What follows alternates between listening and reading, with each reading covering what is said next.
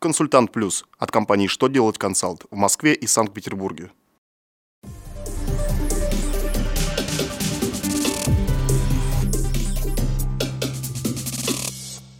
Добрый день! Для вас работает служба информации телеканала «Что делать ТВ» в студии Кристина Альшевская. В этом выпуске вы узнаете. Могут ли расходы на благоустройство территории уменьшать налогооблагаемую прибыль? Каких изменений ждать интернет-магазинам? Когда большегрузы смогут освободить от налога на транспорт? Итак, о самом главном по порядку –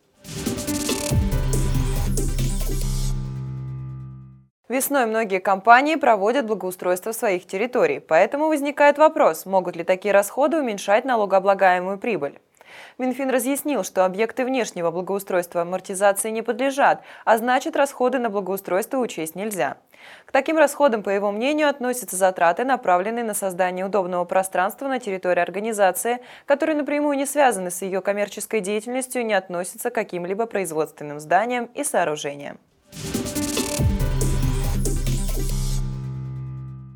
Интернет-магазины смогут не печатать чеки. Им хотят позволить направлять чеки покупателям в электронном виде.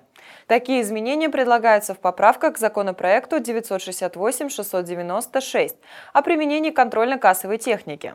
Сейчас документ готовится ко второму чтению. В соответствии с предложениями интернет-магазины будут вынуждены работать со специальными кассовыми аппаратами с автоматической функцией по отправлению данных в налоговые органы. Поправки уточняют порядок технической работы.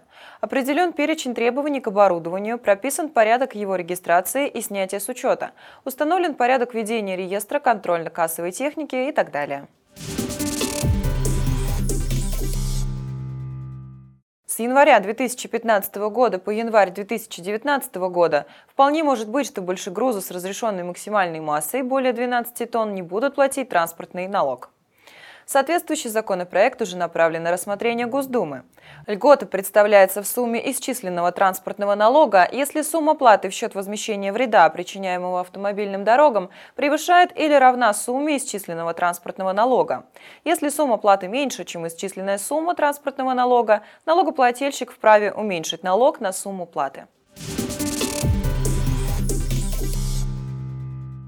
На этом у меня вся информация. Благодарю вас за внимание и до новых встреч!